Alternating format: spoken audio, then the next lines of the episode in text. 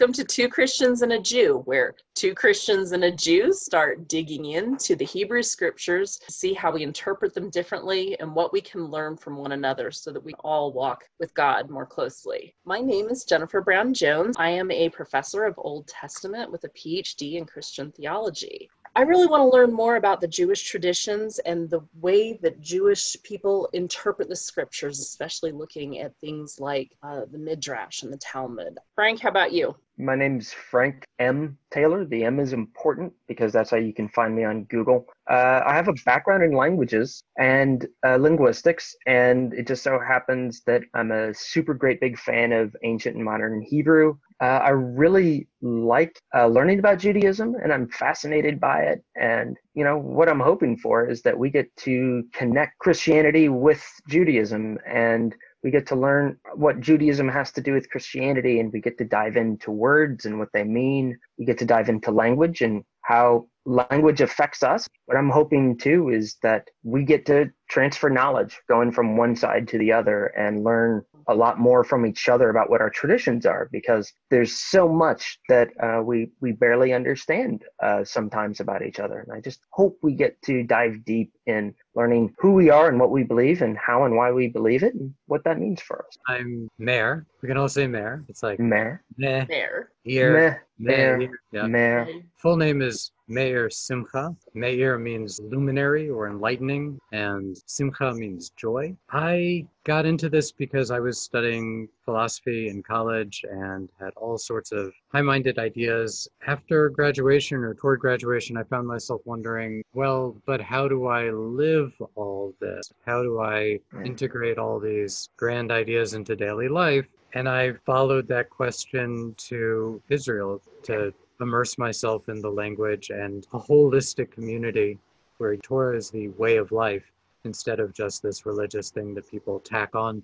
My big hope for this podcast, well, okay, so first I'll give you one of the, the selfish reasons for the podcast is that I love to be a know it all. Um, I, I don't have hopes so much of being a wise man, but I do aim to be a wise guy. And It only makes sense. so, yeah. Now I know what I'm in for. So if I can be a wise guy, if I can teach, I'm very, very happy doing that. I guess the, the sort of grander vision that I have is just I've had conversations with people with with non-Jews, uh, with Christians in particular, and we'll we'll be discussing something in the Hebrew scriptures, and I'll remark on something that for me is maybe something I'm not even aware of is very significant, but for for the other it makes some connection that they never thought about before. Mm. Watch their eyes light up, and what was before something meaningful has just become has just taken on a whole new layer of Right. meaning and a whole new depth. That's what I would most hope to do to make the Word of God more accessible to Christians from the original language and from the mm. perspective of people who have studied it in a particular way for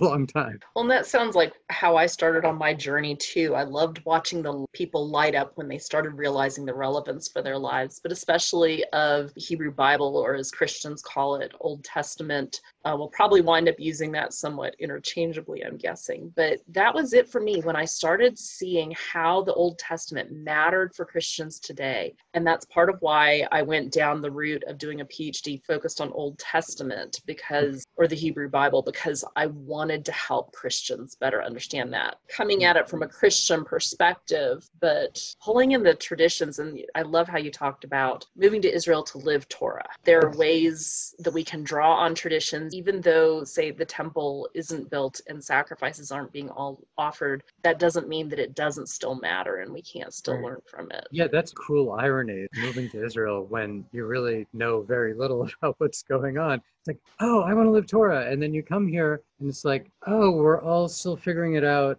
and we don't have a temple and kind of, well, we really need one. Right.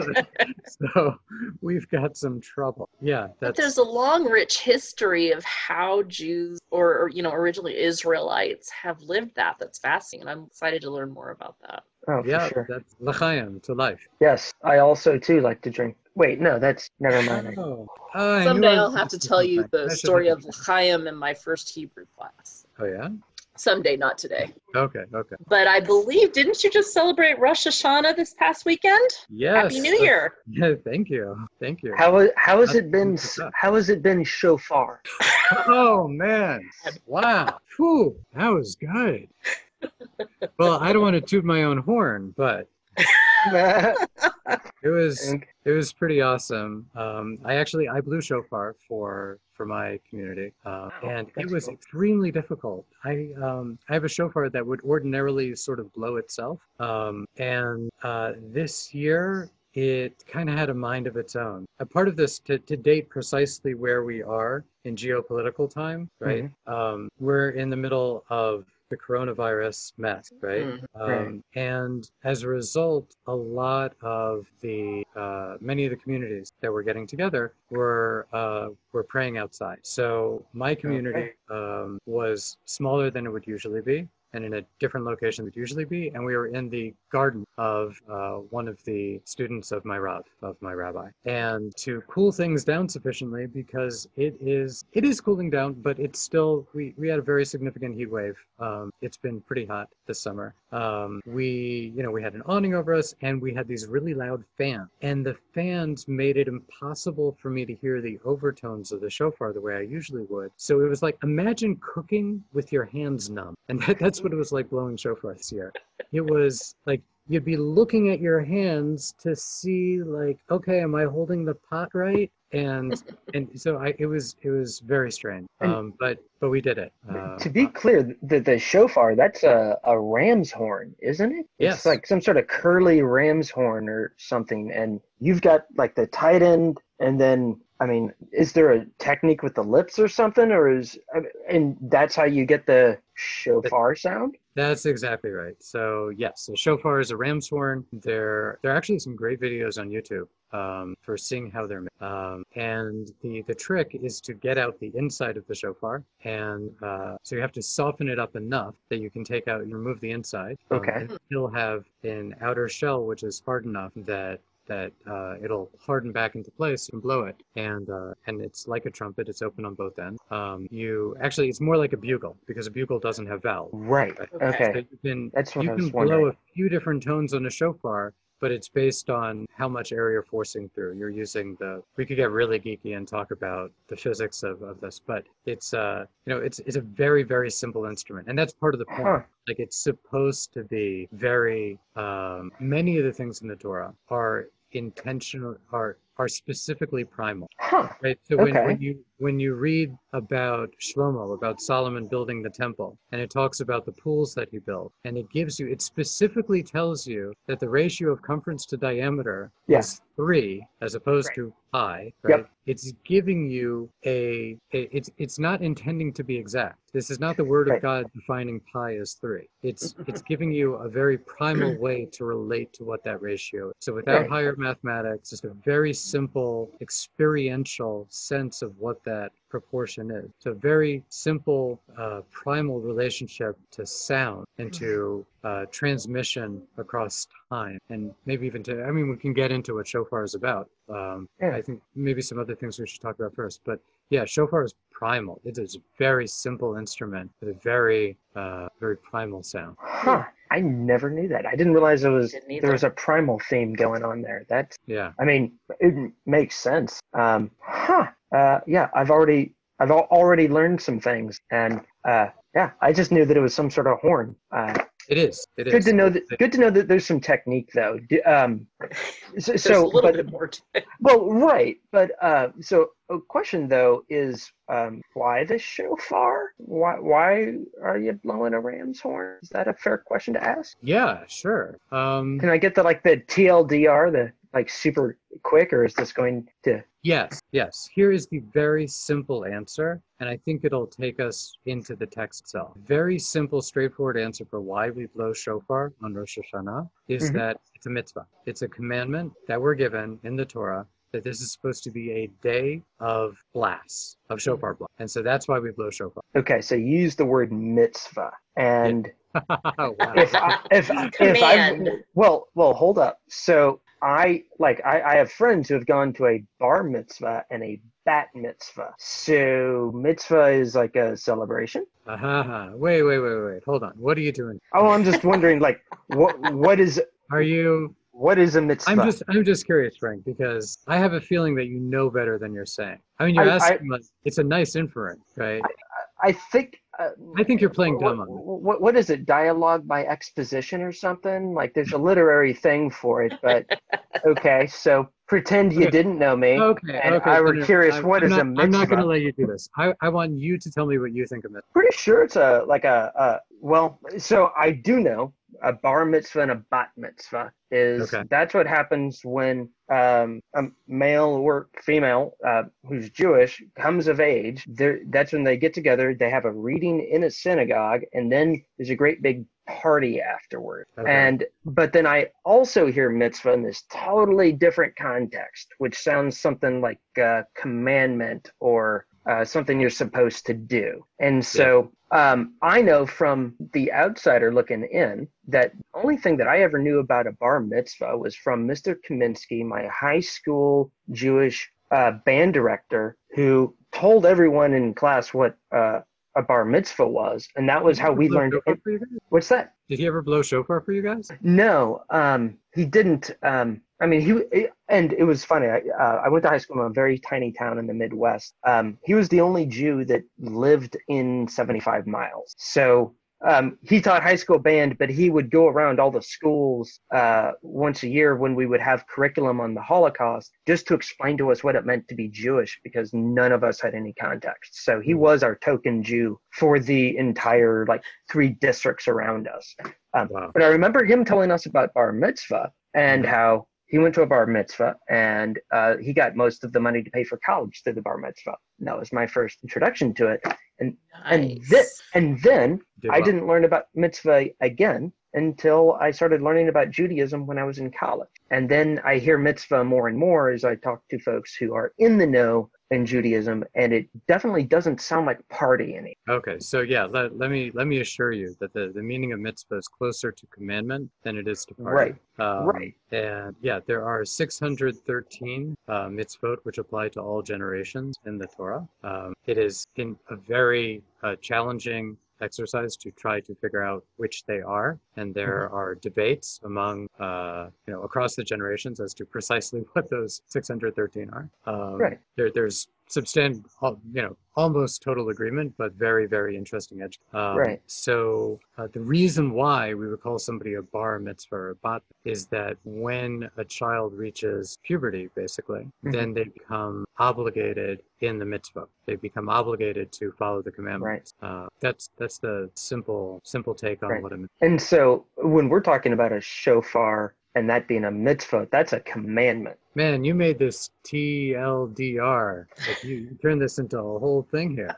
There, I'm sorry, it was a really big semicolon, right? I- Between the TL and the DR. God, we're, we're like in a big footnote here. But no, this is important, right? I mean, like, Right. you got to know what a mitzvah. Right. So, Well, so but- if we're taking that back as a command that we're going to take back to the text, if it's a mitzvah in Torah, then we have two places where we see it. We see a discussion of it in Numbers, but also in every book, Leviticus. Leviticus Yes. 23.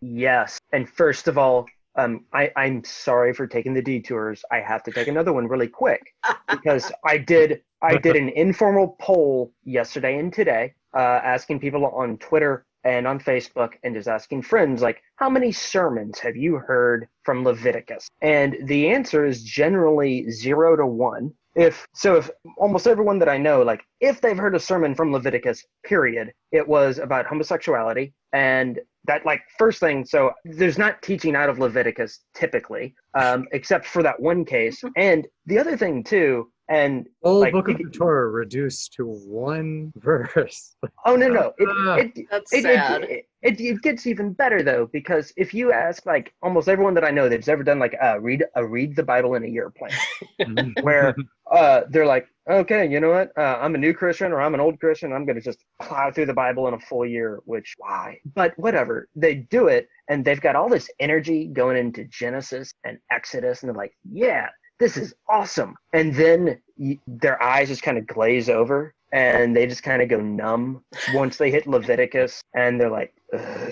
and like I I kid you not, I can't tell you how many Bible studies I've been in Mhm. where they where you just say Leviticus and oh, like it's like teenage eye rolling of ugh, Oh wow. don't bring it up and it Okay, so I got to tell you that traditionally we begin teaching our children Torah with Leviticus. That's where we Wow. start. but but but but first of all like you guys don't call it Leviticus like Leviticus is like it's like Vaikra or something like that Right, Vaikra. and that means something like calling out That's or right. he calls right That's right. which well, if I think if we called it um, God was calling out, maybe that would have been a better title for the book than Leviticus. Now, you might Just know saying. French, but I believe that in French translation of the Bible, it actually follows the Hebrew. Uh, il crée, right? Uh, I, I all my Some- French Bibles are downstairs, but pronunciation could be awful.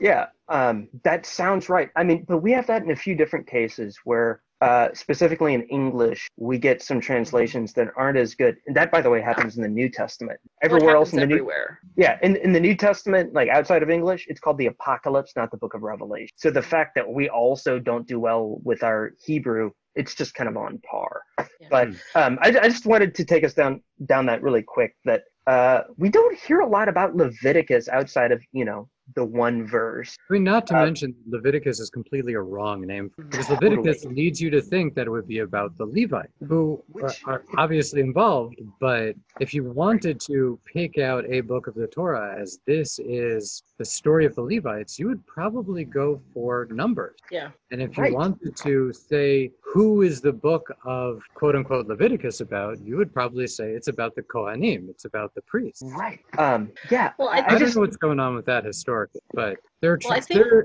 there are some translators who have to answer for themselves.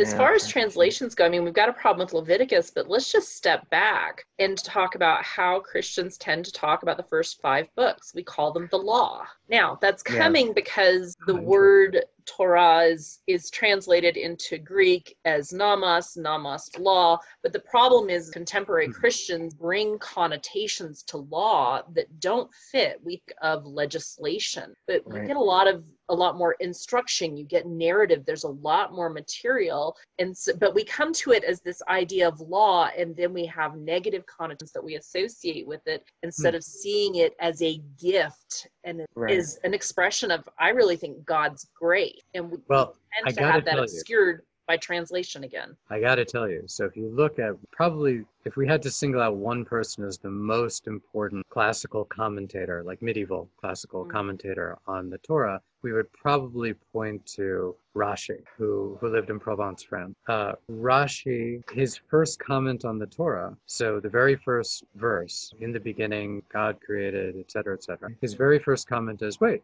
hold on, why does it start here? It should have started with the first mitzvah to the people, right? That Mm. this is the beginning of your months, which is often Exodus as we're about to leave Egypt. Like, why doesn't the Torah start there? I mean, isn't this about mitzvot? Isn't this about commandments? Isn't this about law? And and so he he starts off by answering that question. What what is the purpose of starting with this whole story about creation? What are you going to do with that anyway? Huh. How do you live How, that? how does that change how you live? Yeah. Yeah. Yeah. Yeah. Wow, didn't realize that. Right.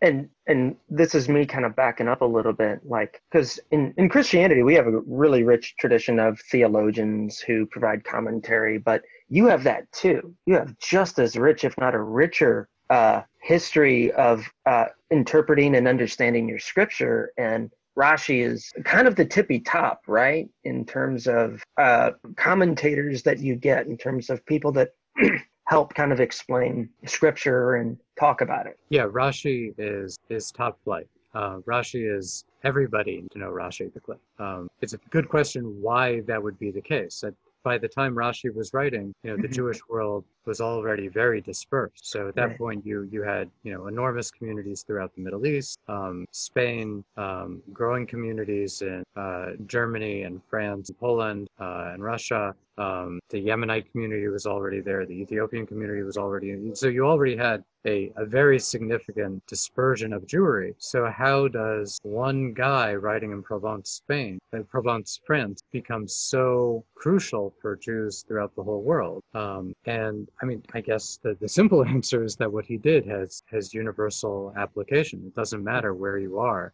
Um, but the, the the importance of the commentary and what he what he does there is so important becomes important for everybody. Um, Right. There, it was, it was very strange that you were describing him as the the tippy top because when I think of the the geometry of uh, commentary on Torah, well, first to what you said about um, you know, the tradition of commentary, like the the traditional Jewish mode of thought like Jewish thought is commentary. You're always commenting on a text by somebody else, right? You're Yeah. commenting on the Torah. You're commenting on the Mishnah. You're commenting on the Talmud. You're commenting on Rashi's commentary, Right. A super commentary. So the Gur Aryeh by the Maharal of Prague is a fantastic super commentary written on Rashi. Um, and there, you know, if you open up, well, I mean, I don't need to multiply examples, but but uh, you even in the medieval period, you see people um, like Ramban. Ramban actually defines this in his introduction to to his commentary. He says, "I'm taking as the basis for my commentary." The commentary of Rashi. That's where Hmm. I'm starting. And then I'm also going to relate to the comments of uh, Rabbi uh, Abraham ibn Ezra, who was the greatest commentator in Spain of the previous uh, generation or two before Ramban. Um, and then, uh, and then he has many original ideas too, where he disagrees with both of them. But you see very, very frequently in his comment on the Torah, when he's explaining Torah, first he'll tell you the opinion of Rashi, then he'll tell you the opinion of Right. uh, uh, Rav Ibn Ezra. Then he'll tell you why he disagrees with them both, and then he'll tell you his own opinion. Um, this Right. is this is a very this is the classic Jewish way of thinking about these things. Everything Right. needs to be knitted together. I And- think that's something that Christians can learn from, and I think it's something we tend to feel a little comfortable with. This idea of debate within Christian academics, when you'll you'll have Christian scholars who will look at whatever book it is of the Old Testament, and they will agree, hope, grace one another, um, but they come to different conclusions. But you get lay people in the church, and I think sometimes we feel like we have to have the right answer, and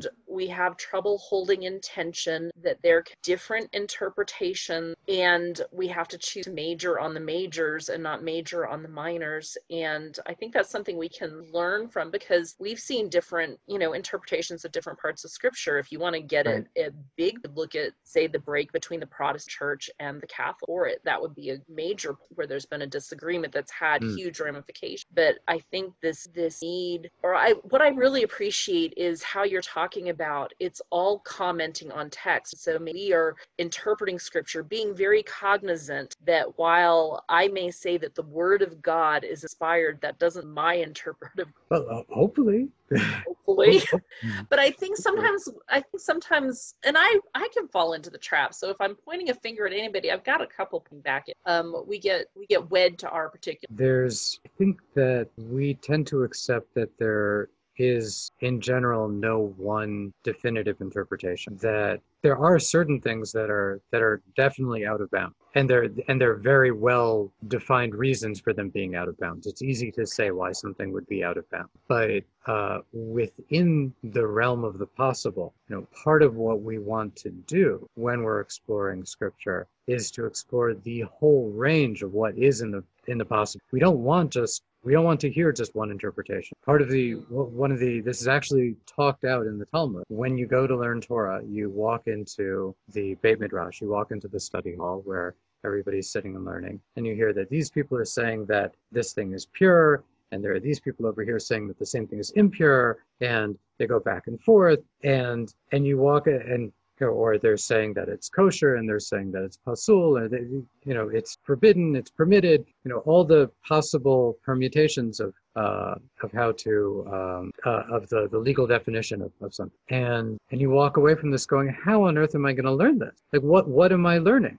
Like what what what does this amount to if nobody can agree on it? And the the the answer is basically open up your ears listen to it all and then come up with a consistent interpretation one of my mentors said all my interpreter written in soft lead pencil so that i can change my mind as i as i learn more and come to new and deeper understanding yeah Right. Yeah. So, yeah, I, I didn't mean to take us on yet another tangent there, but um, i think you But- did you, you know what? You're right. I totally did. Uh, I'm really bad at the expositional dialogue thing, but it's uh, we, we don't know about this from the outside looking in that this is a thing that happened Yeah. that uh, there are all these commentators and that this is a tradition in judaism which is why uh, it's really important we have these conversations with someone who's jewish because we come from kind of a different approach of reading this so it's good to know that there are commentators there are people who have been out there for a long time Yeah, yeah. helping understand how to interpret scripture Yeah. because we just w- w- we don't know these and this can help us a lot in understanding stuff. And i do want to say we keep talking about this word scripture and we had a scripture but we should probably like actually dive into the you know the actual words because i think we've been talking about leviticus but can we Since you love Leviticus, let's focus on I do. Leviticus today.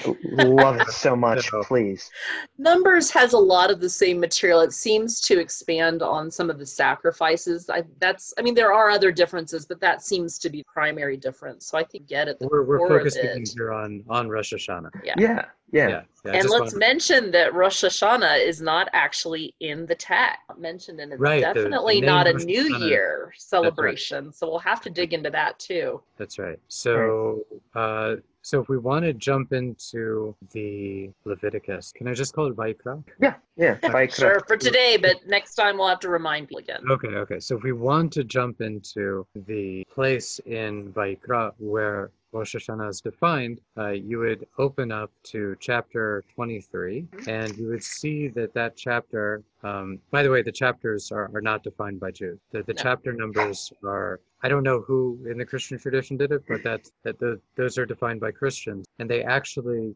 uh, quite frequently disagree with the the paragraph that we have. And sometimes they really don't make sense.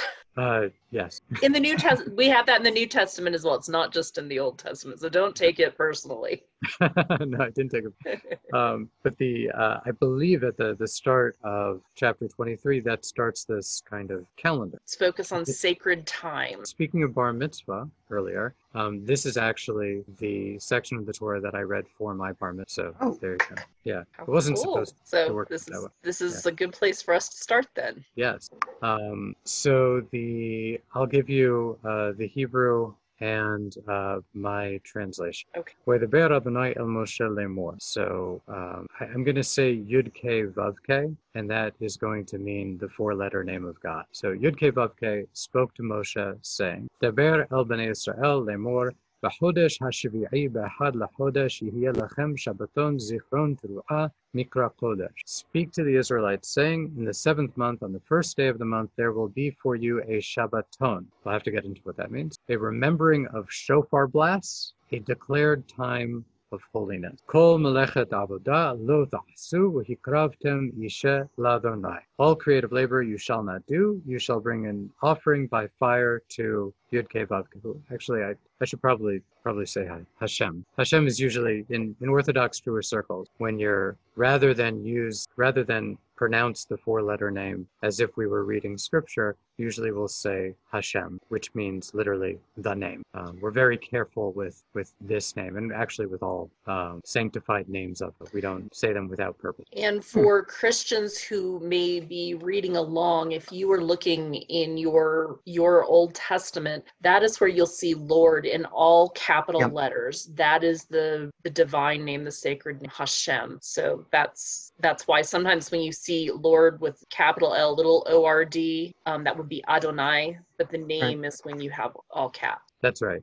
Um, it's nice because Lord has four letters, Huh. but Huh. but, but it, it's terrible for another reason because Lord. I mean, the truth is, Lord is actually a good translation of how we read the name when we're reading the Torah. It uh, the name that you said just before, Ado, completed in your mind. Um, Mhm. That that actually means Lord or Master or something along those lines. Um, Right. But the the four letter name itself doesn't really mean that. If Mhm. you look at the those letters, Yud and then Hey, Vav, Hey, what that immediately evokes to your eyes, and it's easy to make mistakes sometimes when you're reading, is it looks like the to be verb. yes. It, it looks like you put together the words for um, uh, Haya, Poe, Yihye, but was, is, will be, it looks like you put them all together. So if you if you wanted a semantic translation of that combination of letters, it would probably be more correct to say something like the eternal. But even that has another problem to it, which is that things like the Lord or the Eternal sound that's a title. It's a description. Yeah. But this isn't a, a, description. Grammatically, this is a name. It's like yeah. it is a proper name. Um, and so you get a depersonalization that can distance you from it. Yeah, I, I think yeah. when, when I look at English translations, that's that's very, very much what I feel when, when I see the name written out that way. I think it's it, it's much better to write God in all capital letters to differentiate it from other names that are being translated God, um, because that does doesn't it doesn't have the same personal distancing. But even so, like even um, the usage of of a name like that god what, what does that mean? It's not a it's not a person exactly yeah and there is one translation i believe i'm not sure which one where i think the the YHWH is used, or sometimes I, or I don't know if maybe they add in some vowels. Vowels. Yeah. I, I won't use that here just out of respect, but um, I think that there is one translation that does that, and so there may be some value in that. Yeah. At least yeah. as a designation to help mm-hmm. us see. Yeah. Right. Cognizant of this is a personal name. This isn't a distant, far off God. I mean, he is, he is transcendent, but there's also this idea that this is yeah, this name the wrong very, word to use, but it's a personal, personal. Yeah, I, I, would say that my experience of reading these names is that the it's not personal, it's intimate. Yes, that's much mm-hmm. better. Thank you. And part of what makes it intimate is that is that there is a sense of distance and there is a sense of awe mm-hmm. and there is a sense of I'm only saying this name at a time when it's appropriate to say this name. It's not always appropriate to use that, like in everyday conversation. If I'm talking about God, I wouldn't pronounce those names explicitly. Um, it's just, it's not the right context for it. So, um, so that sense of appropriateness, that sense of awe, I think is what is a big part of what allows for relationship. I think that's true for relationships in general. Um, I feel that very strongly between uh, between a teacher and a student. That that sense of distance and respect and awe um, is necessary. I mean, there are different teacher-student relationships. You know, a, we can't define what a relationship is without knowing what who are the people involved and precisely how they're connected to each other. But um, but that can be an aspect of that relationship. That's something that was lost for me the relationships that I had with my teachers um, growing up in, in secular America um, but something that that's a very strong component in my experience today. Um, and also, I, I think that between um, the between uh, you know husband and wife, and between child and parent, you know, this sense of distance, the sense of otherness, the sense of um, you know my relationship to the other has to be sensitive to. I can't just do whatever. I can't yeah. do whatever I feel like. This isn't I don't own this name to just go do whatever I feel like. Like um Well, and I think the whole book of Leviticus, for all the the complaints, is it's getting at that idea that there is that which is appropriate and there is that which is not. There is a proper time, there is a proper place, there is a proper way of coming in to the presence of the God they worship. It's not something to be taken lightly. Yes, that is literally built into the very first verse of Leviticus. Mm. If we're going to go back to it, right? So at the very end of the book of Exodus, you have we have finally constructed the Mishkan, the oh, what a tabernacle. Terrible, tabernacle. What the heck is a tabernacle? Um, like, oh, that's relatable. Um, mishkan, the the Hebrew word, means dwelling place, mm. dwelling. Literally, it's very simple. Mm-hmm. Uh, it actually it has all sorts of interesting poetic resonances, but on a simple level, that's what it is. The alternate term, which is used frequently, I, have seen this translated different ways, as tent of meeting, for example. Mm-hmm. That's actually that's actually a pretty good translation. Tent of meeting. The Ohel Moed is the tent of appointment of appointed meeting time, designated meeting time, something like that. But the point is that at the end of Exodus, we've uh, constructed the, the Mishkan, and the, the cloud has completely enveloped it. And Moshe, uh, Moses, is standing outside wondering, can I go in? What is now? It appropriate? He has a sense of the cloud has engulfed the whole thing. It's not appropriate to charge into the cloud, even though this is the place I'm supposed to be inside. And so he's he's holding back.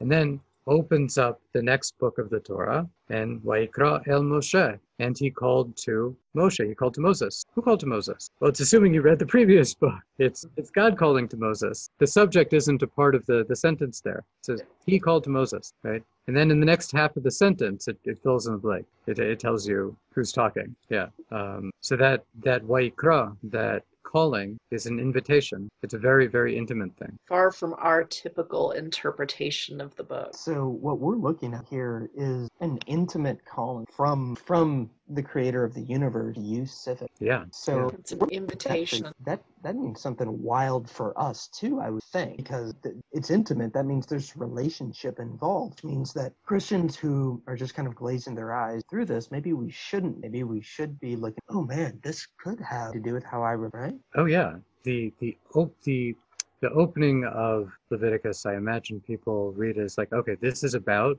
what? It's about Sacrifices. sacrifices. Sacrifices. The word for sacrifices is korban. Korban has the, the root that that means close. It doesn't mean sacrifice. It doesn't mean something being given up. It doesn't mean burning something. It means specifically being close. Hmm. That that is what the opening of Leviticus is about. It is about being close. It's this invitation. It's the, the closeness, the intimacy, the relationship that's affected by by these offerings that are given, that can be given. And very strangely, you know, if your eyes haven't glazed over too much when you're when you're reading through the book, you'll see that you have an initial presentation of the quote unquote sacrifices, and then you have the same sacrifices presented again in the next chapters of Leviticus. Right. And the main difference is the some of the differences in the terminology with how they're referred to, and another big difference is the order in which they're presented. And if you look at the the second ordering is in ordering in terms of I guess we could say like obligation, um, whereas the first ordering, the opening of this book is an ordering in terms of you could think of it like the the the amount of shared the extent to which you're sharing relationships relationship to the extent to which you're not exactly how to how, not exactly sure how to say it but it's it's an ordering in terms of gift in terms of relationship in terms of intimacy. Mm-hmm. Whereas the second ordering is is about obligation. What do you need to do? Where's your So is it- focus need to be? so and you can't have one without the other. But Is it a matter of like one is one is a matter of the heart and the other is the matter of the mind kind of thing? Hmm, Would that be a I way to know. understand? it? Is that off? I think I guess I would say that there are like different dimensions or different aspects of that Okay. that need to be involved in the same thing. I don't think I'd say it's a hard mind thing. Um, I guess I see it in terms of the context of relationship. That that's the initial thing you start with, and then there's the the discipline, the action, and the Okay. the, the need for uh, drive, alacrity. So if we wanted, so if we wanted to get back, then yeah, let's get that. supposedly we're trying to talk about what has what is described in a lot of English Bibles as the Feast of Trumpets. That's what becomes Rosh Trumpets. Hashanah. Um, And you you read a translation for us that I think was helpful. yeah. Um, but there are a few things that are kind of distinctive that raised questions for me. One, you translated rather well, you more transliterated Shabbaton. That's right. Yeah. So, how does Shabbaton, excuse me, compare with Shabbat or Sabbath? Right. So you've you've got the right base word. That's that's for Mhm. sure. Yeah. So the oh wow. Okay. Um, I just realized that it's really important to define what Shabbat is, what the Sabbath is. Um, Yeah. So I kind of assumed. Sorry, that's that's a good catch. yeah. Wow. Okay. Um, no, this is amazing. This is very. It's it's illuminating for me and and amazing to go over. Um, it, it's it's always rewarding to go back to basic fundamental conception and to Yeah. to them through. Um, so well, why don't you guys take a crack? I've been doing a lot Well, of talking. Well, what do you what do you know? Christians will you'll sometimes hear in the Christian faith uh, the Sabbath day. Um, my mother likes to tell me that I was born on the Sabbath, uh, which is uh, a Not really a compliment. Two of Wh- my which is which is really a long way of saying you were born on Sunday. By the way, a month and five days post mature, which is why I really don't appreciate you. Sorry, mom. Um, but but uh, that's the context that I usually hear with Sabbath is well, it's uh, the Lord's Day uh, and it's Sunday, and you get a church on the Sabbath, and it's that's about it um, in terms of Sabbath. And what I've learned from um, just being around a minute in Christianity now is that okay, well, it's supposed to mean rest. Um, and I know etymologically speaking, that in uh, uh, Spanish, when we say sábado, that actually comes from Sabbath. That Spanish word for sun- Sunday literally means Sabbath, and it's the same in Portuguese too. Um, Whoa, wait, how do you say Thought it was Saturday? Saturday. Sábado, Uh, well, Saturday or- or well, Sunday. I, well, I don't I'm know sorry, I'm- Spanish well. Well, I'm I'm confusing things because um, it's it it is for Saturday that Okay. that sábado means Sabbath. Yeah. Um, that's where it came from. Um, And- and Isn't there That's a it. pretty complex? I'm not familiar with the entire history, but the shifting of Christian celebration from Saturday to Sunday in the early ch- after the early church period in the church fathers. I don't know the Yeah. details of how that developed, but originally, if we're looking at Shabbat, yeah, you're looking at the seventh day, so that was Saturday, starting, I believe, at sundown on Friday. Is it sundown to sundown? Is that right? That's right. That's right. The Jewish day. and it, a Yeah, day of i think i think of it as a day of rest seeing from work hmm Yeah, that's exactly right. That's the you could, you could say that there's a we, sometimes we use the terminology of a, positive mitzvah and a negative mitzvah. Okay. Probably Right. better to say that there are mitzvot of doing and there are mitzvot of not. so abstaining maybe Of- Yeah, you could say abstaining. In some cases, it makes sense to say abstaining. In some cases, uh, you'd want a, another word to define the not doing. Okay. But in the Right. in the case of Shabbat, we have both the cessation of creative labor, the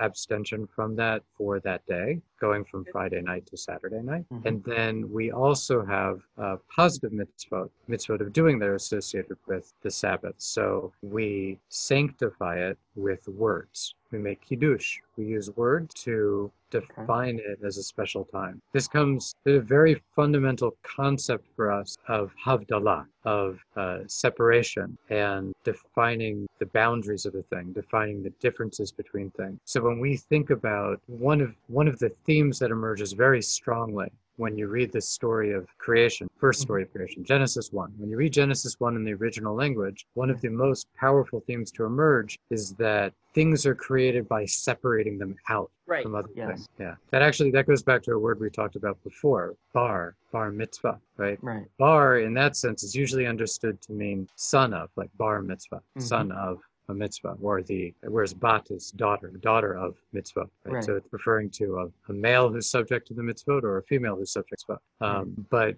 the um, more fundamental meaning of bar is to be uh, outside. So the bar, the son, is the outside of the parent. He is the their their union who is made outside from them. He is a new body.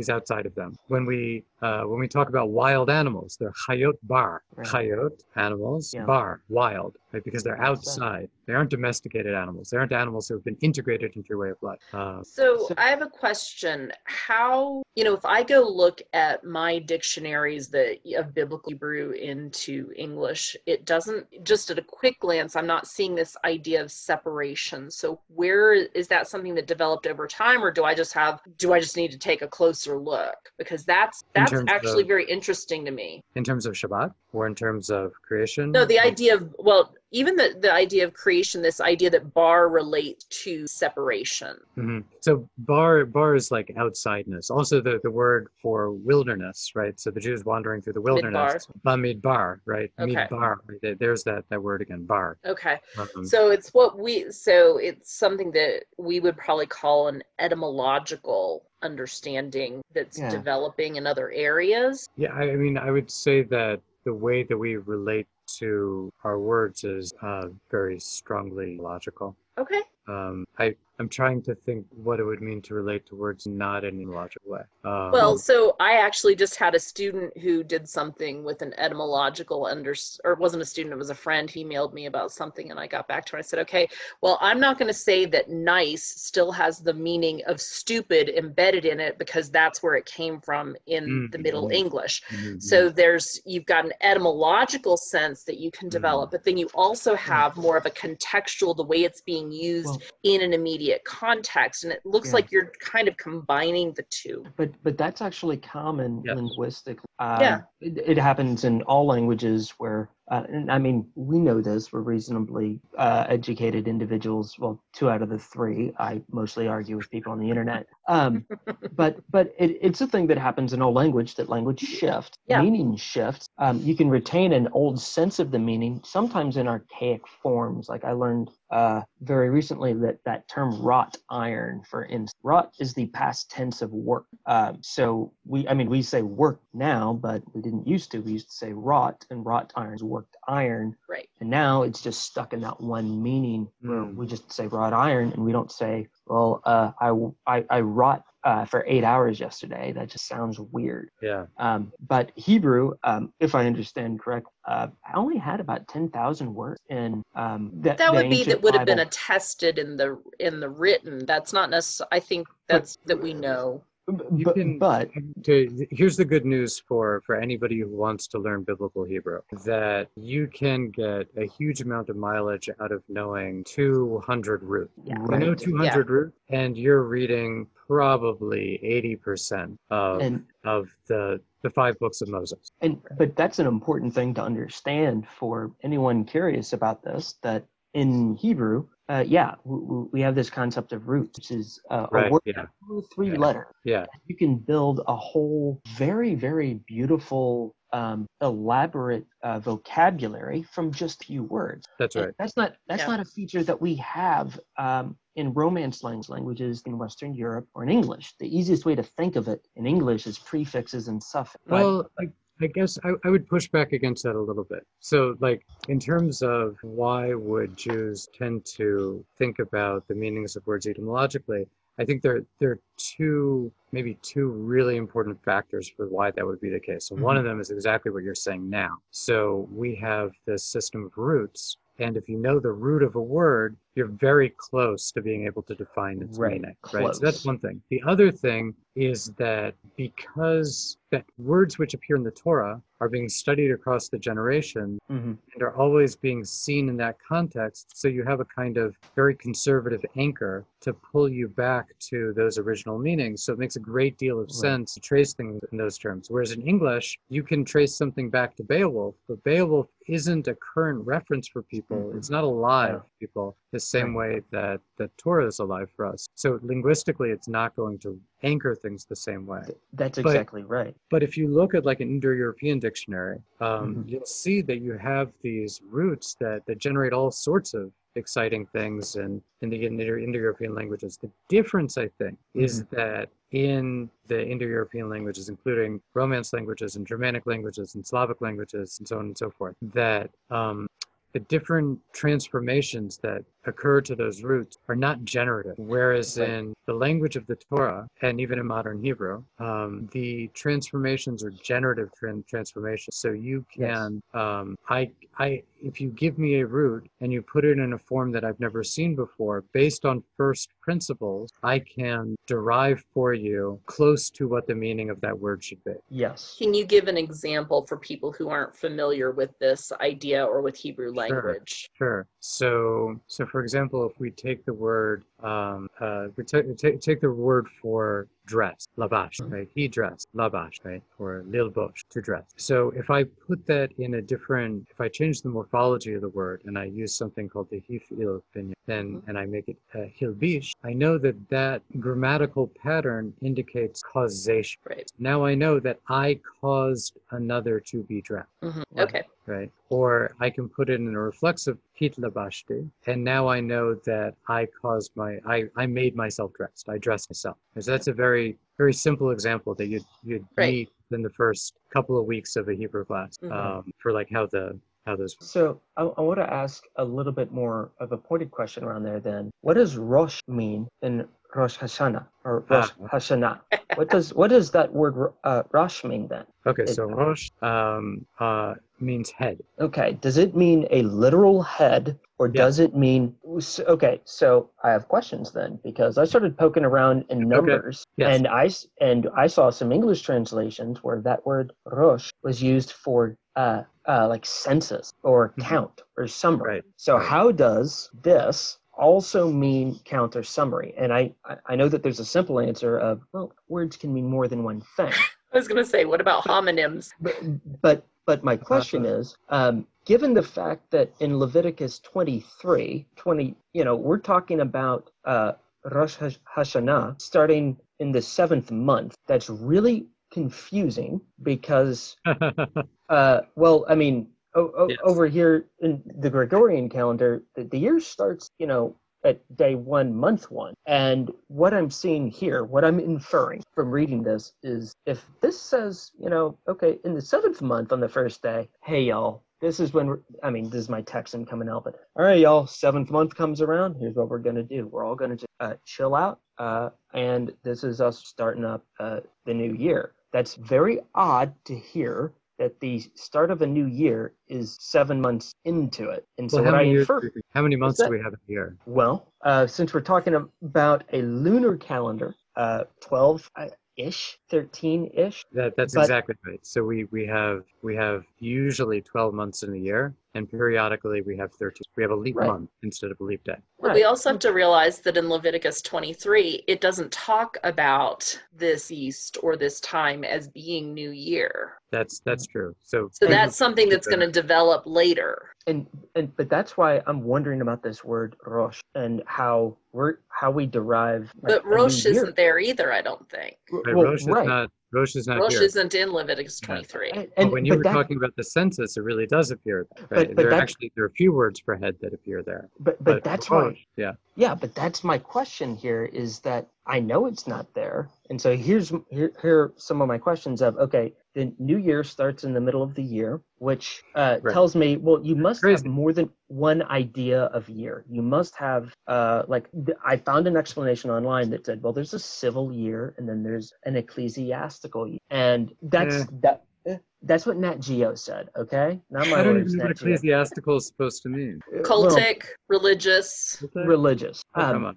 but but that's taking me back to that word rosh that I know it's not there. But if it means something like head of or count of or start of or summary of, is that an appropriate inference when I read in the seventh month, the first day, you're going to observe a complete rest and it's going to be a sacred occasion commemorated with loud blast? Sounds like a big deal. It sounds like a great way to start off a thing. It sounds like it should be ahead of you know your religious cycle is that why it's called rosh hashanah? Because it is a not a physical head but uh, that uh, more figurative leading some i don't know kind of knowing that it's not written there. Is that why? I think it, it makes sense to say that the the simple meaning of Rosh is head. And then there are, there are metaphoric usages of the word, which are metaphoric in the sense of like uh, George Lakoff and, and Laura Boroditsky, um, that kind of research, um, if you like that, that end of linguistics, where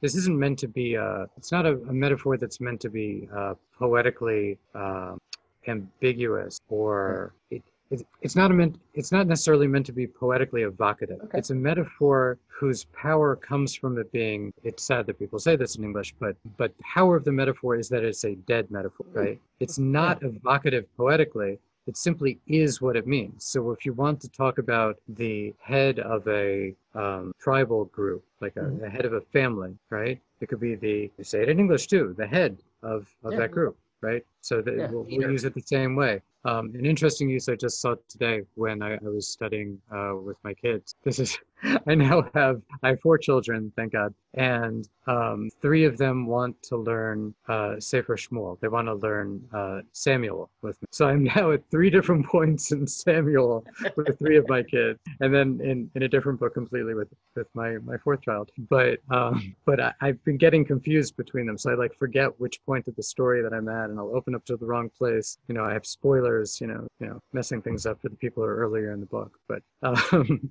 but but one one use that I just saw uh, today in my my chavruta with one of my children was um, when Shaul, when Saul divides his army up to go attack uh, Nahash, who's leading Ammon, right? So this is like the first war that he fights as a king, and and uh, Ammon has a has attacked uh, Israel, and um, the, their their king, their he actually isn't called a king, but Nahash, their leader, literally means snake. Um, he's he's leading the charge, and Shaul, Saul the way that he goes about uh, beating them is he divides his army into three roshim, into three heads. Three heads. Okay. Three, three Right. leaders. Three heads. Three. Well, it doesn't say that he appoints three leaders. It says that he div- he he has three roshim, Hmm. right, that, that go and attack. And but it's like it's it works as a metaphor because it's immediately it's not evocative. It's it's explicative. Explains to you exactly what he's doing. Right. Yeah, you yeah. immediately feel oh he divided his army into three groups and each is going to attack from a different angle. You get that immediately. Yeah. Um, so again,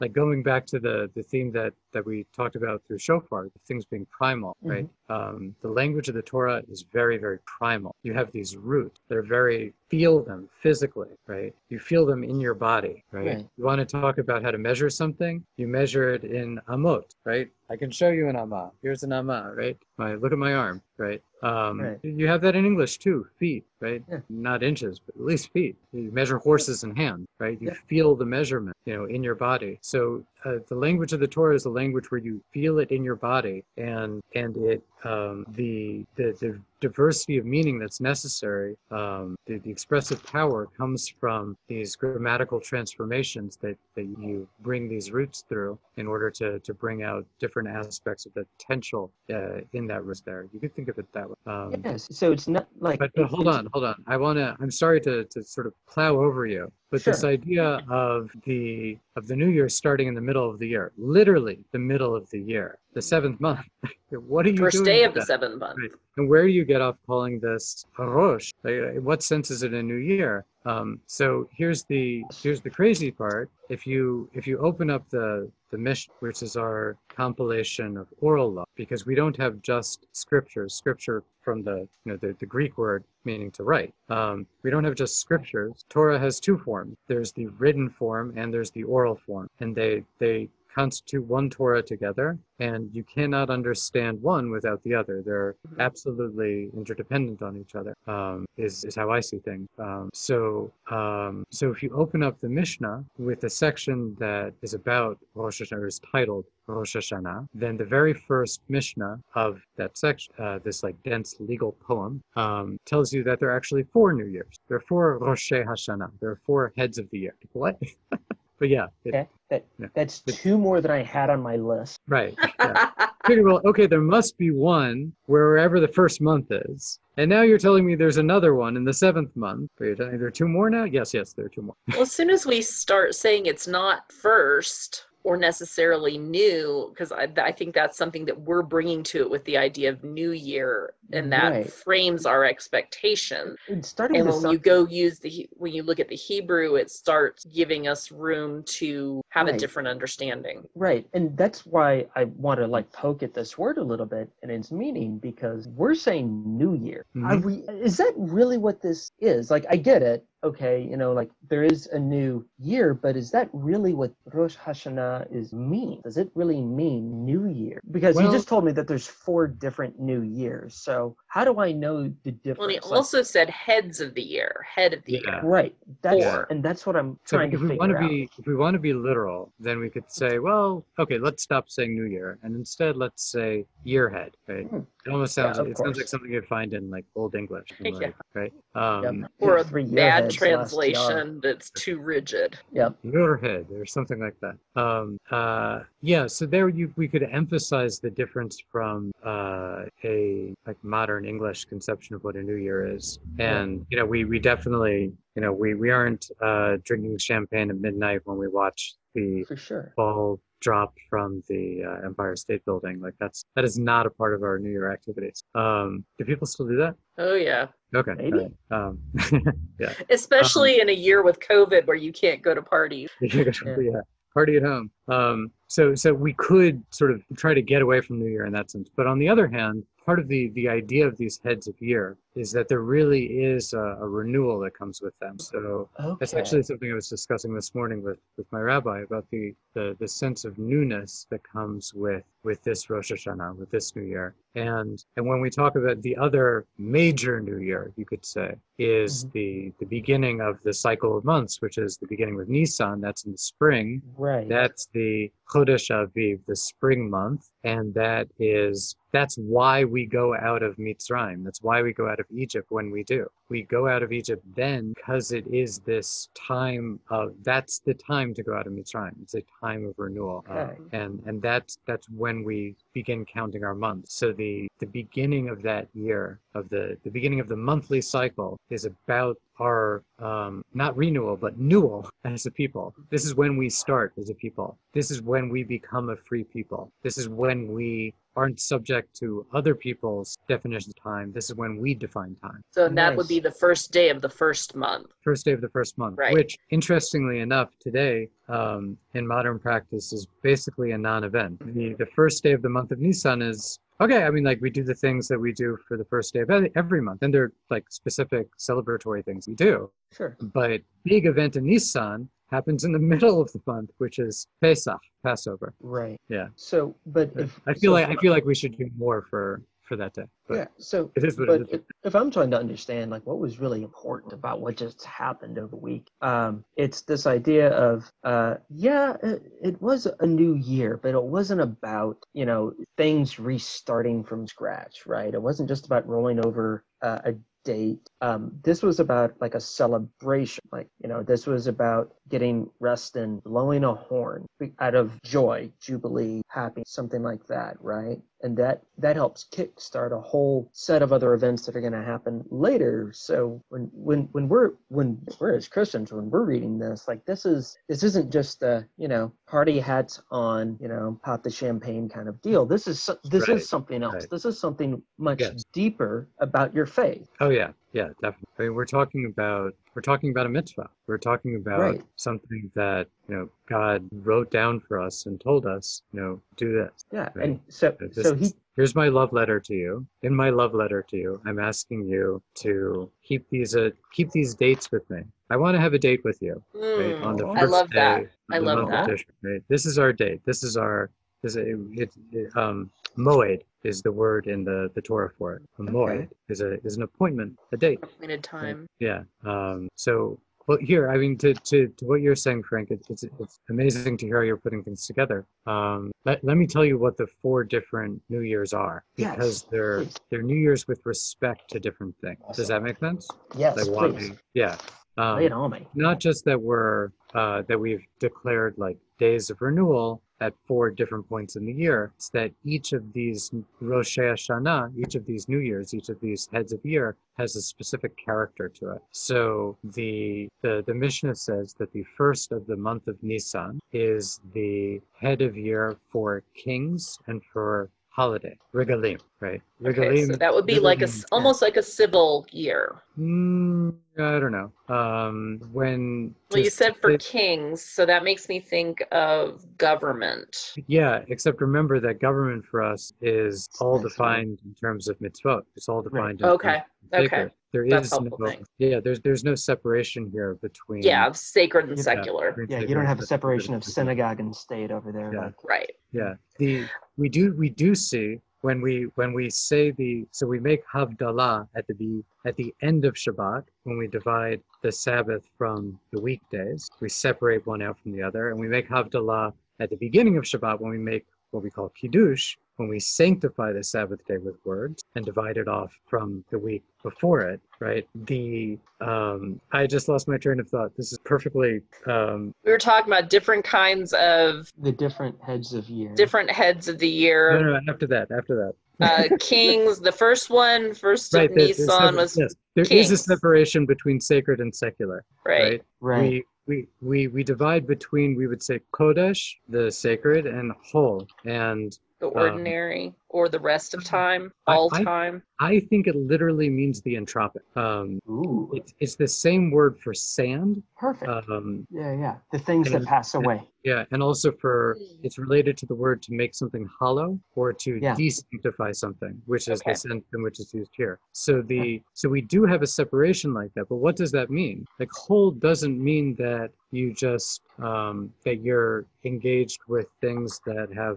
nothing to do with mitzvot you don't leave the the space of mitzvot. It means Mhm. that the um, you can think of it as the the the specificity of your actions has been lessened. So now there's more um, you have more range of decision, right? Okay. So on Shabbat, you're because there are 39 categories of creative labor that we refrain from engaging in on Shabbat, on the Sabbath, um, the range of activities that you can engage in is circumscribed, right? But those very things that we forbid are precisely the things that we needed to do in order to build the Mishkan, in order to build the tabernacle. Yeah. So it's not like those things are, you know, Or bad. sacred things. It's not their bad thing. Chas v'shalom, God forbid. They're they're they're wonderful things, but but they're things that have a wide range of application in your life. They're things like plowing your field, planting your field, right? So those are things we're specifically forbidden to do on Shabbat, but they're things that absolutely must be done for the maintenance of life. And those are the kinds of things that are permitted in chol. So you have, but how are you going to do that? When are you going to do that? All those Ah. kinds of things it opens up your your range of decisions. So that's um, just to, to that one specific point. But um, yeah, okay. So the first head of year is the first day of the month of Nisan, the um, the spring month, and um, that's defined as the Rosh Hashanah for Malachim and for Regalim. Regalim, Malachim is king. Regalim is translated as holidays. Literally means leg. Because how did you celebrate your holidays here in Israel? Mm, You right. walked up to the temple. You walked it, made yeah. pilgrim, pilgrim, pilgrimage obscures what it is, right? Right. But it's it's a walk. You walk from your village, wherever you are, up to Yerushalayim, up to Jerusalem, and is literally walking up because Jerusalem is in the mountain. All right. Okay. So Um, okay, so that's that's the first first year, okay, and that comes in conjunction with Pesach, with Passover. The next one is the first day of the month of Elul. Elul is the month before Tishrei. Elul is the month before. This is exactly one month before what we're calling Rosh Hashanah. So that's it's not that far before. It's, these are not equidistant from each other. So it's the beginning of the sixth month. It's the exactly. It's the beginning Okay. of the sixth month, and that is um, that that is the new year for Maaser Behema. You have to you have to divide the uh, years in which your domesticated animals are born because you have to tithe them, and the tithing for one year can't be mixed up with the tithing for another year. So you have to have a Oh. definite date to divide them. Okay. So the first day of the sixth month is defined as the new year for those domesticated animals. We're figuring out the tithe. Right. Okay. Now I have to admit, I have to admit, there's a disagreement among the rabbis whether it should be the first day of the sixth month or the first day of the seventh. Okay. So there's one authority, or two authorities actually, who hold that it should be the first day of the seventh, which means that now you have two Rosh Hashanah which coincide on the same two heads of year. Okay, sorry, Hmm. it's a little too complicated. Okay. The next, the next Rosh Hashanah is the one that we've been talking about, the one that we just celebrated now. And what is the specific character of that? It is the Rosh Hashanah for Shanim, Lashmitim, Leyovalot, Leniti'ah, Leyirakot. So it's the English, a whole bunch of things there. Yeah, a whole bunch of things. So it's the Rosh Hashanah for years. So we were, um, you know, four days ago we were in the year um, five seven eight zero. Years from well, years from what? That's okay. We'll get there. Okay, but five five thousand seven hundred eighty. Now we're in the year five thousand seven hundred eighty. Okay. right. Mhm. So so that's when we we switch years. It's for it's also the division for the Shemitah years, the um, sabbatical years, Okay. and the Yovelot. That's the Jubilee year. This is when the division is. Um, and also for um, for saplings and for for vegetables. Again, it relates to, to issues of tithing. Um, and then the fourth New Year um, is uh, I wonder. I wonder if people outside outside of Jews have heard of this. Bahad Bishvat. This is Rosh Hashanah Le'ila- Le'ilanot. It's the, the the New Year for trees. Um, Okay. We have a, a New Year for trees, which again is related to uh, which year the the fruit comes out in. Um, Okay. It relates to tithing and issues like that. Um, and so, there, according to some authorities, that's first day of the month of Shvat, and according to other authorities, it's the 15th day, which is what we celebrate today. Tu B'Shvat, if you've ever heard that. Yeah. Okay. Okay. Oh, amazing. you it. So Um, we've started digging in and looking at, you know, the idea of the head of the year and time and sacred time and calendar. And I feel like there is a ton more stuff that we could talk about with respect to what just those three verses, but we're going to spend a ton of time doing that. Do we want to keep digging in or do we want to kind of focus in a little bit on this on the calendar and then talk about the idea of remembering and the shofar? Do we want to do we want to do that now or do we want to hold off and do that later and kind of focus in on the calendar and how how that could play into our lives. Well, uh, here, how about I throw out some questions for you, Okay. Yeah, and, and then you you guys tell me where you want to go. What sounds maximally interesting? yeah, for sure. Okay, so um, so Rosh Hashanah, the one that we just celebrated, Mhm. uh, is popularly known among Jews as Yom Hadin, as Judgment Day, or the Day of Judgment. Okay. Uh, But that doesn't seem to be in the verses, and um, and it's not so clear how judgment has anything to do with any of the specific character that I just talked about in terms of the sabbatical year and the uh, the jubilee year and uh, the number of the year. Like, what what does judgment have to do with any of it? I Um, don't see Terminator written in the Hebrew. termination. No, no, not there, not there. Judgment. Um, so that's that's that's one really important issue. What's going on with that theme? Where does that come? Yeah. Um, how is that nascent or embedded in, in what we're Mm-hmm. looking at in the Torah? Um, and then on a question that has to do with judgment, like judgment seems to have a lot to do with the year's end. What does it have to do with the start of the year? So what it seems a little strange to associate judgment with the, the beginning of the year. Make a judgment day at the end of the year. Tell me it's the last day of the year, but we don't do that. Um, and then um, the something to come back to something we've talked about a few times in this conversation. Um, the verses that we've read mention zikaron, remembrance or remembering, and shofar, like Yeah. the ram's horn. And you might wonder, what do those have to do with anything? Um, what is zikaron about? What are we remembering? What is this a day of remembrance for? or who is What is remembering? remembering? What's the content? Who's remembering? Like the big question, right? And then Yeah. the shofar, like this is like like I said at the beginning, you know, why do we do it? Because it's commanded. So thematically, does that relate to any of these other things? Um, so those are those are all things that all uh, boxes that that need to be open. Um, but what order to open them up in, and what what's most interesting for you? Um, you you tell me. So it seems to me, and I'm totally open to another approach, but the idea of remembering is going to be embedded in a lot of different contexts. We'll be called to remember, if not a lot, in other places. And so,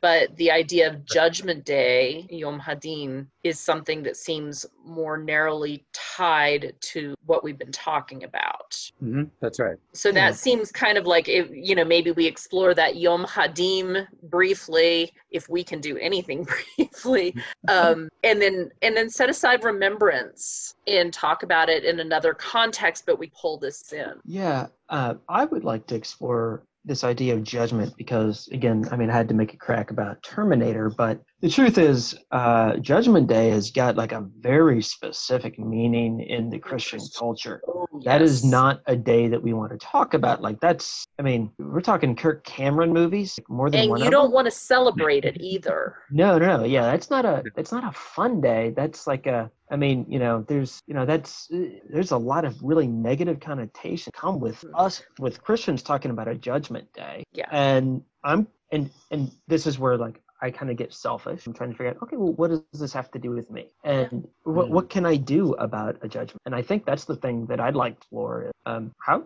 does this I, this Yom Hadin? How does that come back to me? How does that affect my how I carry out my faith? Does that carry out how I do? t- Well, um, and is this is this idea of judgment? Does it have? You're getting it, I think. Is does this have to be negative, or is there something positive embedded in that? And I think that there Ooh, can yeah. be, depending on how we approach it. Because judgment for me may be justice for someone else, and that may not be embedded at all in what Mayor's talking about. But yeah, uh, yeah, I, I think that all of these connotations of the word judgment that you're bringing out are are really important and really on point. And when we talk about, again, popularly in the Jewish world today, when we talk about Rosh Hashanah, Yom Kippur, we call these the Yamim Noraim. We call them the uh, people will translate it nicely into English as the days of awe, but it's more literally um, the awful days or the awe-filled days. Um, off-filled is better than awful. They are not the same.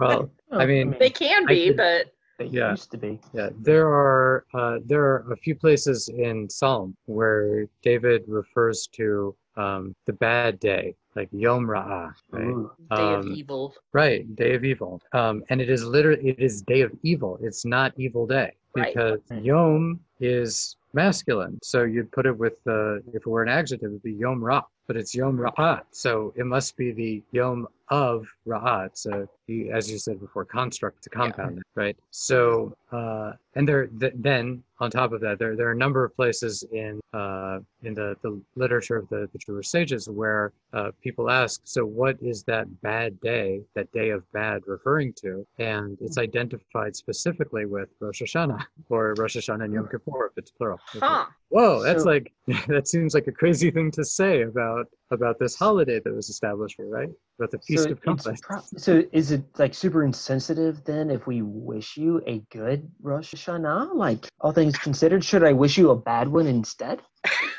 right, yeah. Like maybe it's out would of be- character for it to be good. Maybe it should be bad. Um, I'm so confused.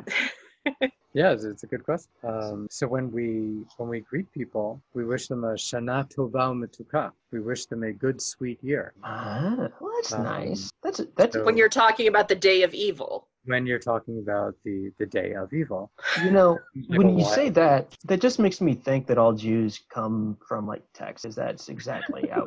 But it, I mean, a Texan would just.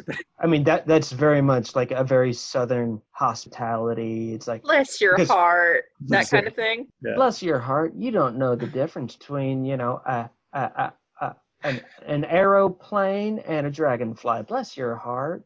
You're so you're so special. Like you know that that's what I'm just kind of hearing. Like oh, bless your heart, you're gonna have just a, a wonderful, awful new year. I hope it goes well for you. Bless your heart. Like that's what I got is that. Shana We're gonna get Tova along. Metuka. Shana tova metuka. Yeah. Mm-hmm. So then a- after Rosh Hashanah, after the After judgment, Rosh Hashanah. you, you tell people Gamar Chatima Tova. So like, okay, you went through the judgment. Um, may you um, may the sealing of your judgment go well, because we have this idea. There's an initial judgment, and then there's a period between Rosh Hashanah and Yom Kippur when um, not that the judgment is flexible, but how the judgment will be dealt with is flexible. The things are, things are literally in the balances, right? Is there much optimism into Mitzvah?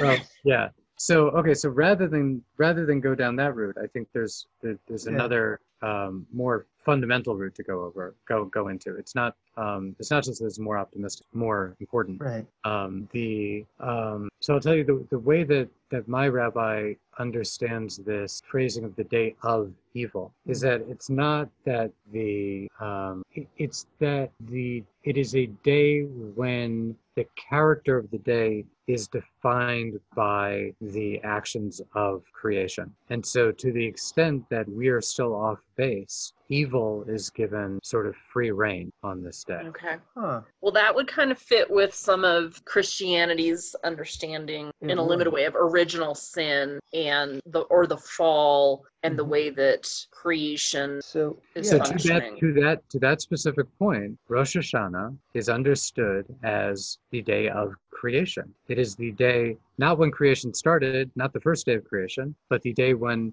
Adam, when when Adam was Mhm. created. so day six. And and since the day of the uh, we we don't say fall, we have a, a very different Right. understanding of what was going on. Right. But but the the day of the hate of the the sin of eating from the the tree of the knowledge of good and evil that that day was the same day. So the creation okay. and the eating was Okay. all on one day, and that's all Rosh Hashanah. what? Yeah, pretty intense, right?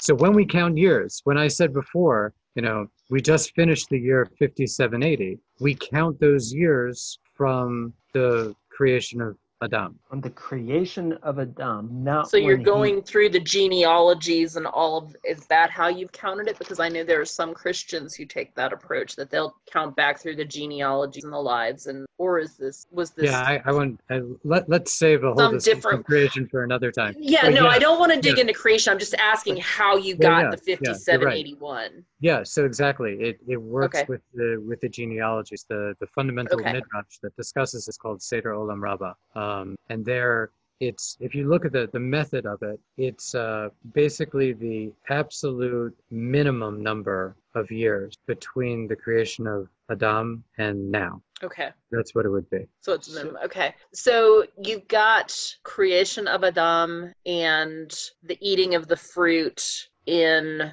disobedience. Is it fair to say that you would call that disobedience? I mean, I don't want to go with fall because that's a Christian notion, but in a in disobedience to the Lord's command. I, I think disobedience is a fair characterization. Okay, I just wanted to make sure I wasn't mischaracterizing yeah. your perspective.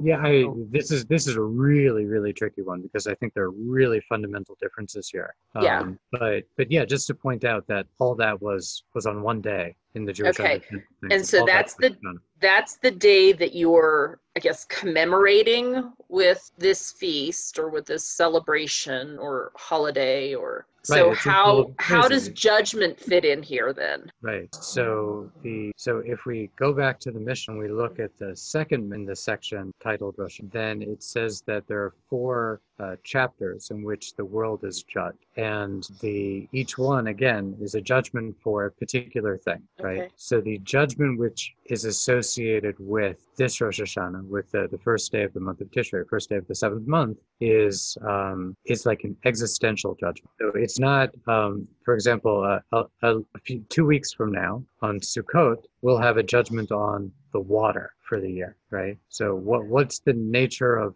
of rainfall going to be? And for us, this is like rainfall works very differently here in in the land of Israel. So we have a very different perspective on the role of rain and water in our lives. Um, but uh, but that's like it's a judgment on how something is going to play out in the year. Whereas this Rosh so it's Hashanah, prospective instead of retrospective when you're talking about judgment. Ah, yeah, yeah. About, yeah. It's not about the past. It's mm-hmm. about about the future. It's about is it like like you're decreeing what will happen? Yes, yes, yes, okay. exactly. Yeah, oh perfect. Okay. Thank you. That's a beautiful um but the but when we're talking about the first day of the seventh month, we're talking about a judgment which is different in its very nature. So it's um, the way that the Mishnah says it is that all the comings, all the creatures of the world pass before God like sheep like a flock of sheep. Um, and then it, quotes a, a, verse from the Psalms. It says, libam, hamevin el kol ma'asehem. It's from uh, Psalms uh, 33. The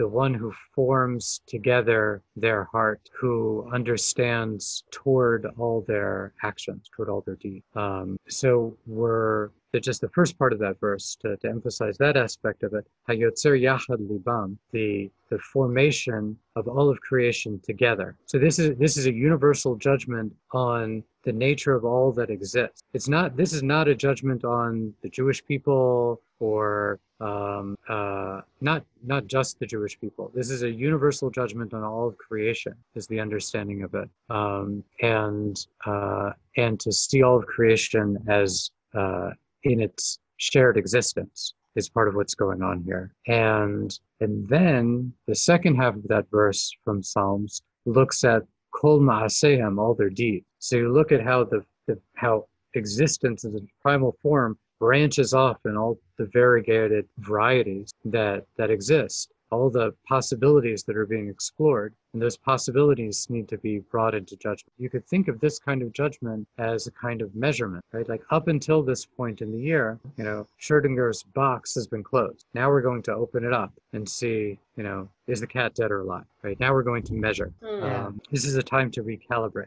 Um, so it's almost like a you almost like a restart in the middle of the year. Like okay, so it started out pretty good, but then it went downhill. So then we're going to here's a time when we're measuring that and revisit revisiting it and starting afresh in the middle of the year? Yeah, I can tell you, it really doesn't feel like we're we're midstream. It feels like it feels like uh, we are ending one year and beginning another. Okay. Um, okay. And then when we come to Pesach, again, it really feels like we're ending one year and we're beginning another. So you like get two really, years for the price of one. So you get two years of COVID. That's that's uh, I guess Jews age prematurely or something. um, Sorry. no, it just there. There's something. I guess it's like there are kind of overlapping dimension time, mm-hmm. and it mm-hmm. just it really feels yeah. like you're you're starting over um, in a different kind of cycle, you could say. But part of the paradox of this particular time of year is that Sukkot, the Feast of Hut, Yeah, uh, uh, the, the Feast of Tabernacles. Feast of Tabernacles, yeah, Feast of Tabernacles. I guess maybe Christians know what tabernacles mean. I mean, it's a mystery to me, but um, it's a totally different word, by the way. Um, yeah, no, I know it is. Yeah, yeah, um, so the, the Feast of Huts, the Feast of Tabernacles, uh, of temporary dwelling places, um, is uh, very, very much the end of something. Feels like the culmination end of a year. And yet we just began a year. Like our beginning of the year, our new year was before we quite ended the year. So you really, there's a very strong feeling of sort of like being in a between time where we, we are Mm. really starting the year and we are also are, are still in the process of ending the previous. So, is there a sense in which Rosh Hashanah is a time of preparation for what comes in 15 days? Um, I, I wouldn't say that it's. A, I, I don't Okay. feel it as a sense of preparation. Um, Okay. But but to, to see this as a as a unified period is, Okay. is I think important. And the the truth is, if we were to to look at it more um, in in wider perspective, Yom Kippur is actually, which is ten days after Rosh Hashanah, actually relates strongly back to Shiva B'Tammuz, which is we're looking at a at, at a an arc in time which Okay. has uh, of 120 days. Um, I think the really cool thing, so I'm, I've learned a lot just Mm. this A lot of discussion. I mean, yeah, it's a lot, but I mean, you know, Christians coming at this, like our, our eyes glaze over uh, in Leviticus, you know, going back to what I said earlier, like we don't get it. Um, and, you know, we, we've started down this path of like, okay, well, what just happened? What was this holiday that happened? Oh, there's many different New Years, but they each have different characters. And I love that um, because Christians have this idea of their um, different characters of God, and it's kind of one way that you'll sometimes hear us try to Trinity, but we that's a completely separate thing. But the idea that these New Year days, these head heads of the year, like they have characteristics, and it's really neat to hear that this one, as opposed to the other one, um, is uh, definitely more spiritual, and you're not doing it just because it's a thing that showed up on the calendar. It's not. This isn't a January first. This is um, this is a commandment. We were never commanded to throw parties and shoot off fireworks on January 1st. That was just someone that had lots of explosives and too much alcohol. So, not a good combination, by the way. right, not a good combination, but that doesn't mean we're not going to do it because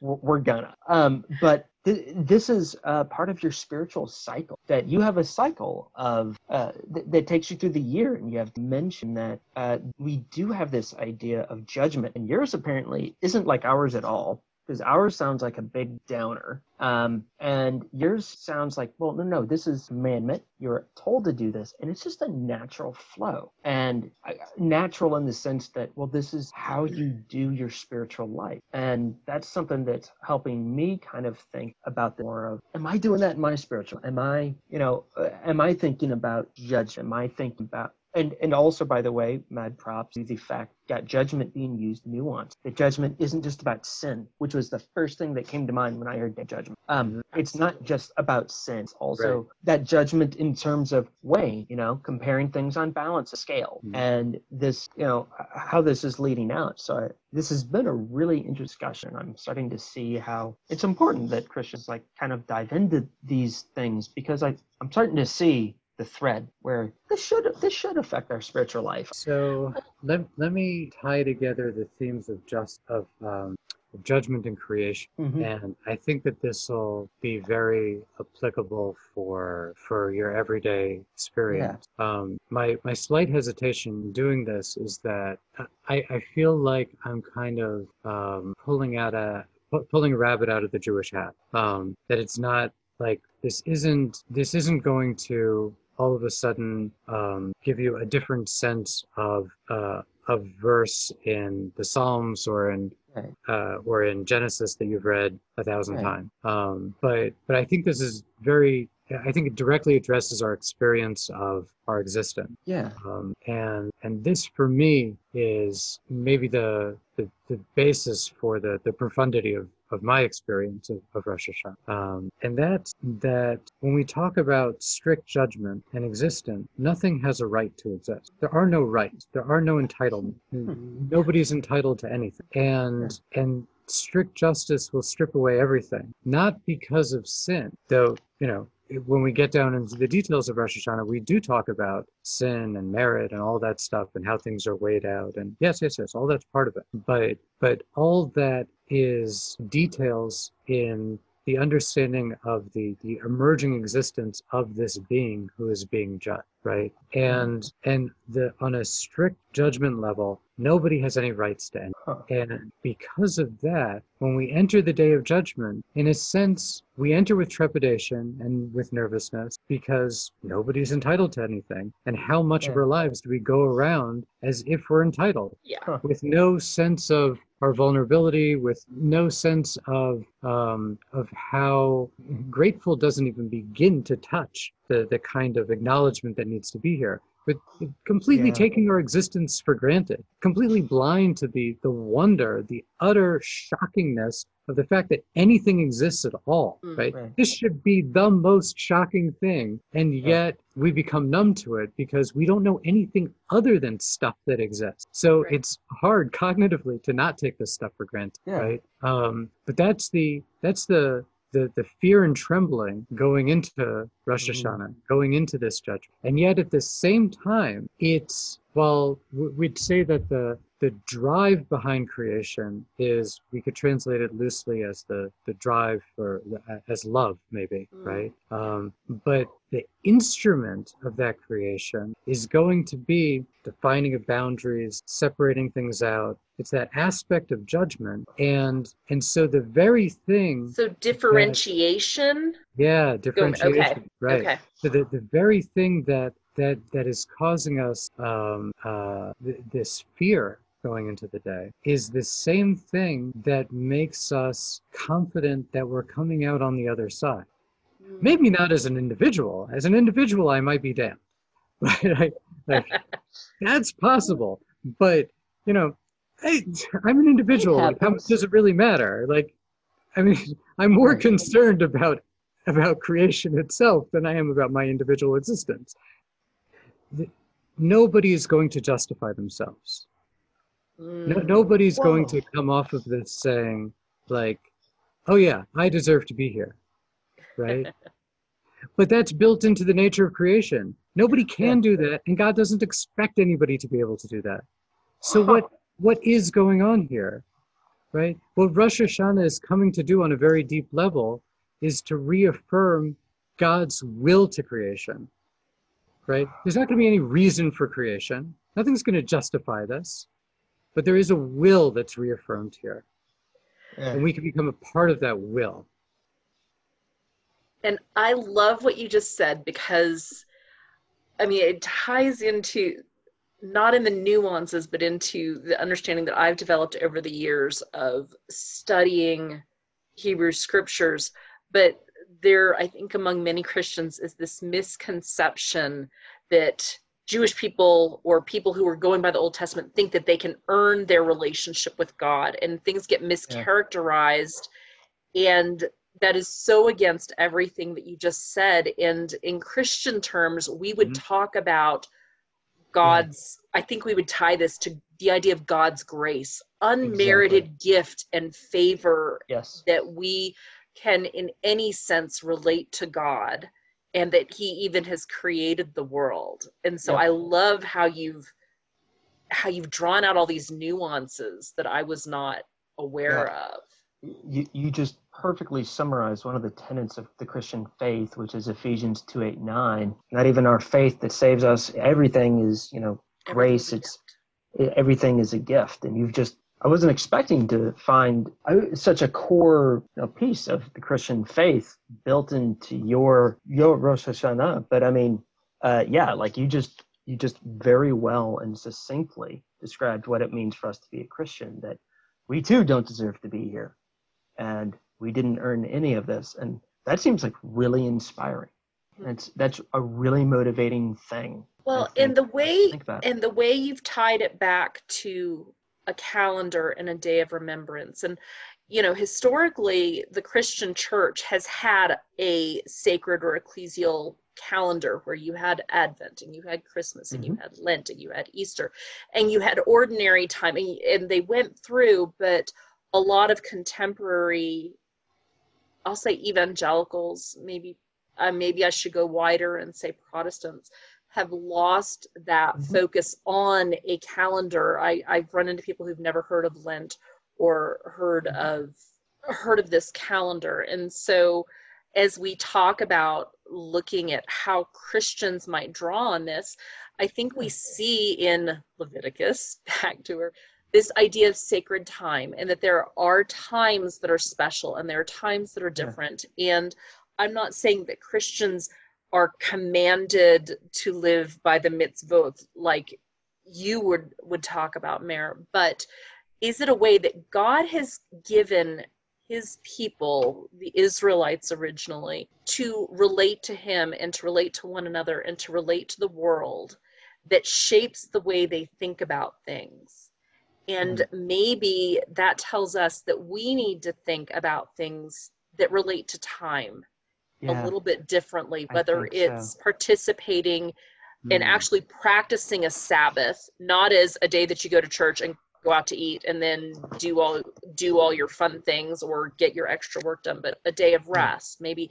And we could dig into that some other time, but also this idea of a calendar and a time when we stop and reflect and not just showing up at church first thing on Christmas and Easter but thinking about time in a different way. I don't know. I mean, Frank, what do you think from a Christian perspective?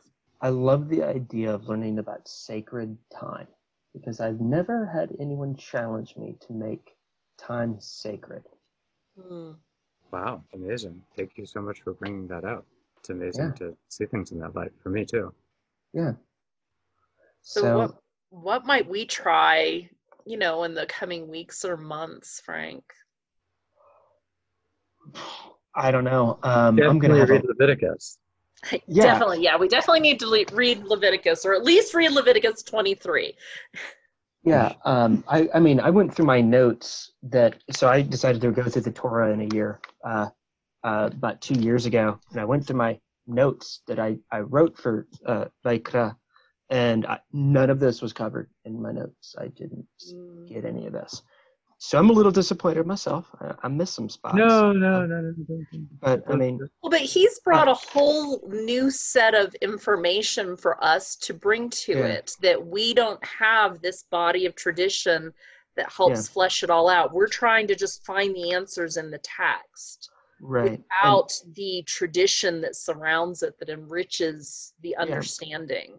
So, uh, yeah, I think it would be good for us to start exploring this idea of sacred time and um, the calendar. And I'm perfectly okay, um, especially this idea that this ties back to creation. That's such a mind blowing thing Mhm. um, that I think we should discuss it soon because uh, I don't want to let go of that idea. Should we let yeah, on? Yeah, go ahead. Yeah, yeah, let's do it. So, in our next episode, we are looking forward to a discussion with Tracy Rhodes. That is Traces of Faith, Tracy Rhodes. Yep. Yes. And she has a new book out, I believe, this year Not All Who Wander Are Lost, and appreciating within Christianity the different ways that we have interpreted and read scripture and the different ways that we worship God and exploring different aspects of Christian faith and what she has learned on her journey. So I think that kind of fits with some of Yeah. what we've talked about in this episode. Yeah, Tracy uh, is a is a friend on Twitter, and um, it was actually thread on her Twitter that sort of put this podcast into motion. She was commenting on. She said something to the effect of like, you know, I think sometimes the Jews have insights into the text that we should learn from. Because Tracy is like that. She's always looking to Yeah. learn from other people. hmm Right. Um, she, Wait, she's a no. perennial learner, but I think she also has a, a lot to teach people. Um, Well, then it's so I'm- only appropriate that we have her since she was the one that brought all this together. Yeah. So I'm really looking forward to having her on. So let me wish Kol Ba'ei Ha'olam, all of the, everybody walking around in creation, a Shana Tova Umetuka, a good, sweet year. Happy good sweet Thank Year, you. y'all. Thank you.